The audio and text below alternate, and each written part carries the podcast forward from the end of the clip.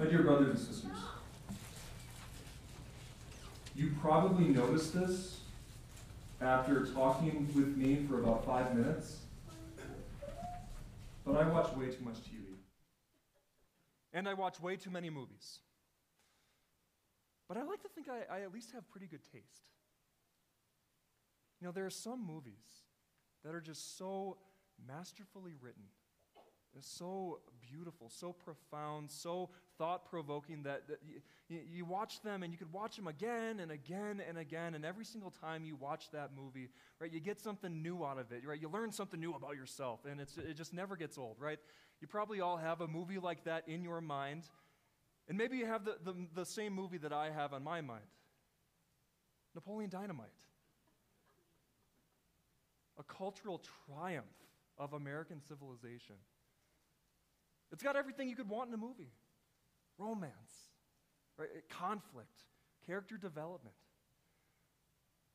But there's one scene that, that really, really sticks out to me. And maybe in, I'm sure most of you have probably seen this movie, but uh, maybe you know this scene, right? Napoleon and Pedro are at uh, the, the, the stage or off, off stage, and Pedro's about to give a presidential speech to his high school, a speech why he should be their student body president, and he has no idea what he's going to say. And he's at the point where he's about ready to give up, right? He doesn't even want to be president anymore. It's a dumb idea. And Napoleon gives him the most incredibly beautiful advice you could give a friend Pedro, just listen to your heart. That's what I do. Listen to your heart. I think that phrase, uh, along with like all the other phrases uh, kind of related to it, I, I think that's like the most common cliche in our time. Listen to your heart. Follow your heart. Uh, do what your heart tells you to do. You, you got, you know, the heart wants what the heart wants. And maybe if you're manly, you say, go with your gut, but it's the same thing. Listen to your heart. Except if you think about it for, I don't know, a minute, you kind of realize that is terrible advice. That's terrible advice. But if you tell your four year old, if the best thing you have for your four year old is, well, just listen to your heart, then your four year old's going to eat cake for dinner every night and never brush his teeth again. That's terrible advice. If you tell a hormonal teenager, hey, just, just listen to your heart, that teenager is going to consume things that are terrible for them and date destructive people and make decisions that could possibly ruin their life. You should not tell a hormonal te- teenager, just follow your heart. Can, can you imagine the pain and the catastrophe that you would be responsible for if you told an alcoholic or a drug addict or, or an unfaithful spouse, hey, just, just listen to your heart? No, you shouldn't tell them that because listening to their heart is what got them in trouble in the first place. Well, the people that Ezekiel was preaching to, they had a similar problem. In fact, God told them that this was their problem.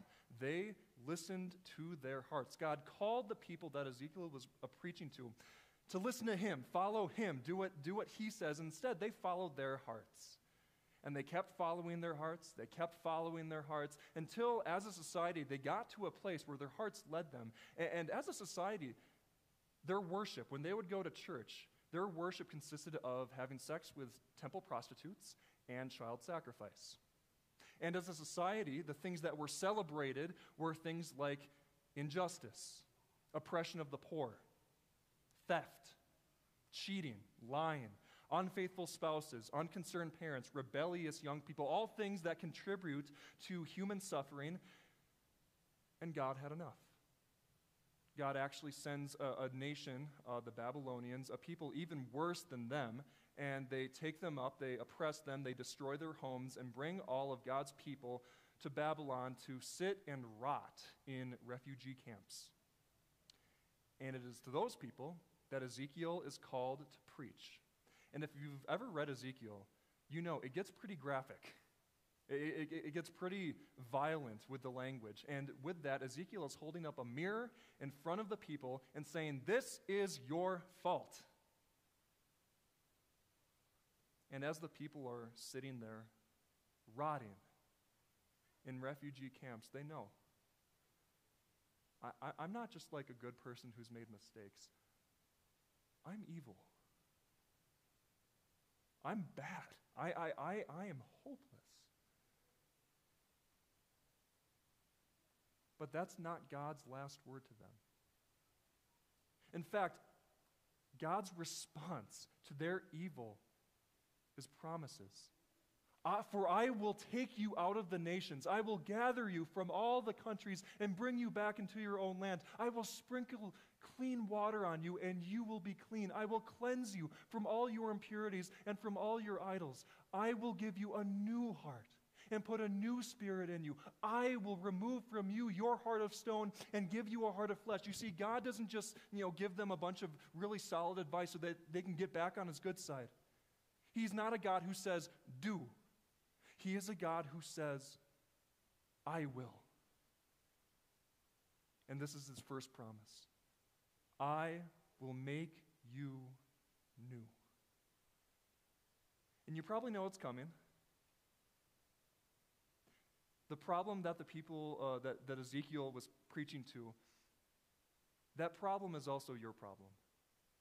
Contrary to what our culture would have you believe, the solution to your problems in life is not listen to your heart, follow your heart. According to God, that is your problem. Your heart is the problem. Really think about this. Really think about this with me. Why, why do you get so angry and impatient and rude with the people that you love the most? Your family, your friends, your spouse, your children? Why do you consume things? Why do you do things? Why do you that, that you know are bad for you? And you know that are going to hurt other people. Why do, why do you do that? Why do you obsess over things that really, in the long run, don't matter that much? Why do you get so worked up over oh, that, that, that little amount of money, that, that next vacation, that, that, that, that, that promotion, that, you know, that my kid needs to be in this sport? Why do you get so worked up over things that in the long run really don't matter? Why is it that even though you try your hardest, you cannot help but to cause pain for the people that you love the most? Why is that? It's not because you don't know better. Right? You know what to do. Most of you are, are adults and you kind of have an idea of what's good and what's bad. At least you have a conscience that tells you when you've messed up. It's not like anyone's forcing you to do bad things. Why do you do it? Now, I know what you're thinking. I know what you're thinking. You're thinking, man, he's, maybe he's right. Yeah, no, I, I'm going to shape up. I'm going to do the right thing. Yeah, you're right. I'm, I'm going to start doing what I'm supposed to be doing. Here's the, here's the truth. Even if Pastor and I were so good at instilling the fear of God in you, and you were convinced, oh my goodness, I'm afraid of hell, so I'm going to be doing the right thing. I'm going to, do, I'm going to be better. God would still be unhappy with you. Because you're obeying out of fear, not love.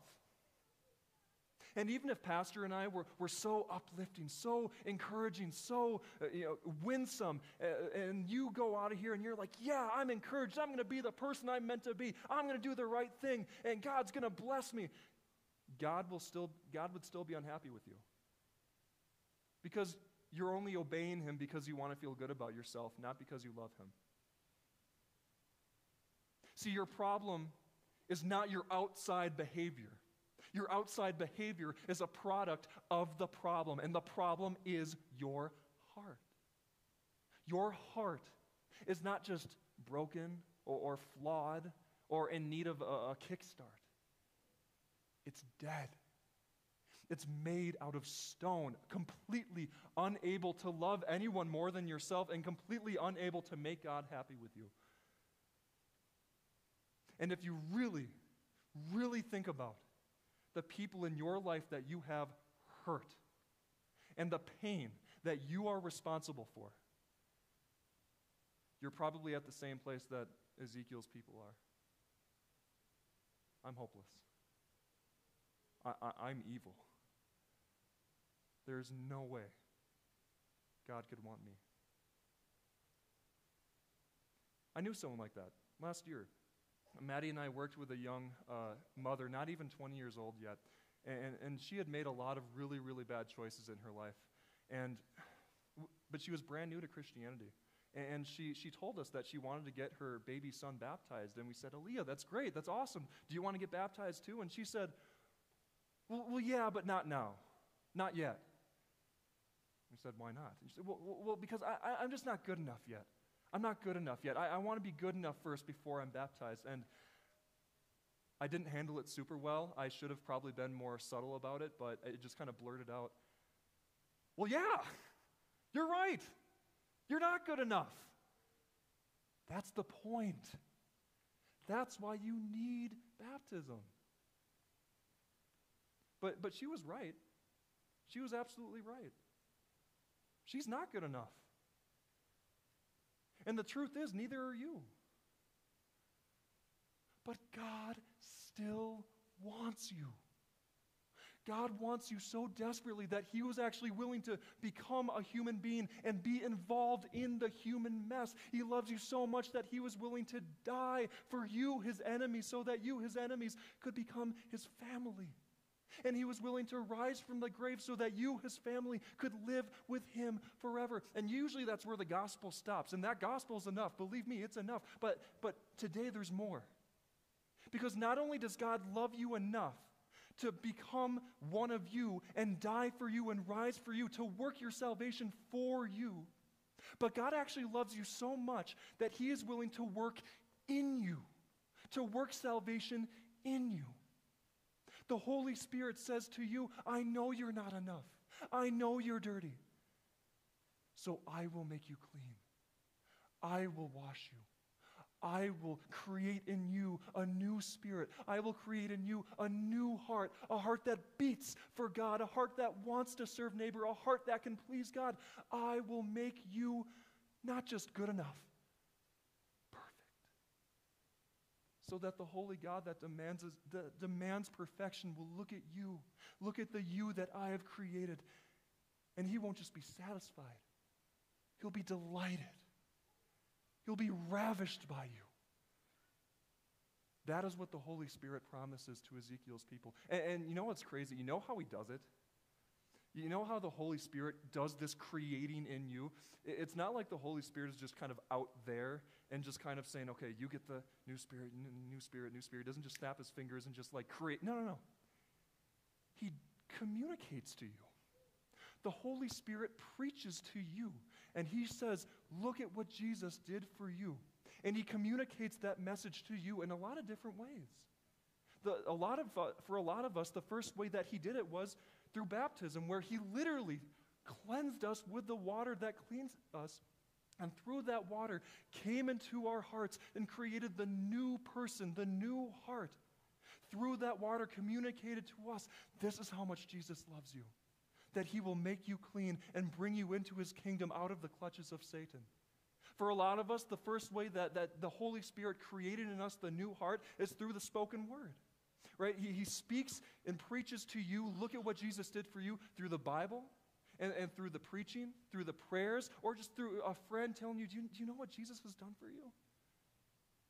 And he continues to speak that gospel, to say, look at what Jesus has done for you Every single time you come to worship, every single time you read your Bible, every single time we have a worship service here, all the prayers, all the liturgy, the stuff that we say back and forth, the, the, the, sermon, the, the communion, all of it is the Holy Spirit saying to you, Look at what Jesus has done for you. And all of that is the Holy Spirit keeping his promise to you I will make you new, I will give you a new heart a new spirit. I will take out your heart of stone and put in a heart of flesh. I will make you perfect. I will make you who you are meant to be. I know what you're thinking.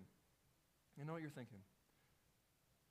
If I am truly recreated, right, if I have a new heart and, and I have a new heart that can love God and love my neighbor and do good things, why do I want to still do bad things? Why, why is it so hard sometimes to do the right thing? Why is that so difficult? Well, the truth is, is that yes, you have a new heart. You have a new heart. But you also have the old heart. The old heart, the stone heart, we call that the sinful nature. It's still a part of you. And those two things are going to constantly butt heads and constantly fight each other until that glorious day when God calls you home and you stand before Him in glory, and that heart of stone is no longer a part of you, it no longer plagues you, your will is no longer conflicted, and the Holy Spirit's promise becomes completely true. You are who you are meant to be. You are created new. That's the first promise. But God's not done. But wait, there's more. Here. Then he follows and says, I will put my spirit in you and move you to follow my decrees and be careful to keep my laws. Then you will live in the land I gave your ancestors. I will be, you will be my people, and I will be your God. See, maybe you noticed a pattern here. Uh, are the Israelites doing anything to earn anything from God? No. Right? Notice the pattern. I will, I will, I will, I will, I will, I will, I will, I will put my spirit in you, and I will move you to follow my decrees and be careful to keep my laws. And here's the second point God promises that I will produce in you what I desire. This is really important. Your obedience has absolutely nothing to do with God choosing you, God creating you, God loving you, God saving you, God working in you. He does that regardless of whether or not you obey Him. But that doesn't mean that your obedience is unimportant. You are saved completely by the grace of God alone demonstrated for you on the cross. And you are saved completely through the faith that He gives to you alone. But that faith is never alone. Right, right. You don't obey, and then God gives you the status as his child. But because God has given you the status of his child, because you are loved so much and you love him, you will obey. That's why when God talks about the things that he desires in the Bible, right? The patience, the love, the kindness, the faithfulness, the gentleness that he, he desires from you, he calls them fruit. He calls them a fruit of the Holy Spirit. An apple tree is going to produce apples no matter what. Like, it doesn't have to like really hard, try hard to produce an apple, right? That's what apple trees do. The same with you. With the Holy Spirit in you, good works are natural. You want to love God. You want to serve your neighbor. Think about it like this. A lot of times we, we, we call Christianity a, a lifestyle. What's Christianity? Oh, it's a lifestyle. That's not quite accurate. Christianity is a status. It's a status that God has given you completely for free. And that status produces a lifestyle. Christianity is a status given to you for free, and that will always produce a lifestyle. And you also notice what, what God promises, and maybe you noticed it. At the first part of the, of the text, he says, I will gather you from the nations, from the lands, and you will be in one place. And then at the end of the text, he says, And I will bring you together to your the land of your forefathers. I will dwell among you. I will be your God, and you will be my people. That promise is ultimately fulfilled in heaven, right? As God gathers all of his people from all the nations, from all times, and he dwells among them as their God they are his people in perfect perfection, right? That, that's heaven. But that promise is also fulfilled right here, right now, at this little pocket of God's kingdom in the North Valleys of Reno. The church, the church family, is one of the greatest, most beautiful, most important, most crucial gifts that God gives to his people. Now, don't get me wrong. Is it possible to, you know, never go to church ever and you can read your Bible and the Holy Spirit can work faith in your heart through that? Absolutely, and praise God for that. But when you want to find God, when you want to find God, where is God? God's not out in the mountains as you go off and contemplate life by yourself. God is here. God is among his people. And part of the uh, a byproduct of the Holy Spirit's work in your heart is the desire to be among God's people, to worship, to serve, to pray, to laugh, to cry, to work with God's people. And when that happens, God promises that that thing that you have with your brothers and sisters in Christ is nothing less than a taste of the joy and the love and the unity that you will have in heaven. I hope that as you have heard the, the been here the last three Sundays and have heard the sermon series, and, and if, you, if you've gotten anything out of it, or any sermon that you've ever heard here ever, I hope the one thing that you get out of it is this it's all grace. It is all a gift. Right? God's creating you, God's choosing you, God's saving you, and now even your conversion from unbeliever to believer. Well, that was a product of the Spirit working in you. Right? You didn't choose God, He chose you. Every single ounce of every single blessing and every single part of your status in God's kingdom, all of it is a gift to you. You did not earn it. And that's really, really important to remember on, you know, those days when you're feeling really high on yourself and you're thinking, man, you know, God's really lucky to have me in his kingdom. Right? That's important to remember, right? Hey, you didn't earn it. But it's also really, really, and I'd say even more important to remember on those days when you're thinking, man, I don't think God could ever forgive me. I don't think God could ever want me. I don't think God could ever love me. I, I, I'm really, truly hopeless. That's even more important to remember on those days because God's love for you, God's saving of you, God's opinion of you does not depend on your obedience, your goodness, your uh, faithfulness to His word, all the things that, that you think are really important. God's st- God's opinion of you does not matter, does not depend on those things. They depend completely on his love for you. And that will not change. Who is God? That's the question we've been answering or, or, or asking. Who, who is God? Well, from, from Ezekiel, we see God is the one who makes you who you are. He is the one who gives you the new heart, the new spirit, so that you can produce what God desires. But most importantly, who is God? Who is He? He's your God. He's your God. And you are His people. Amen.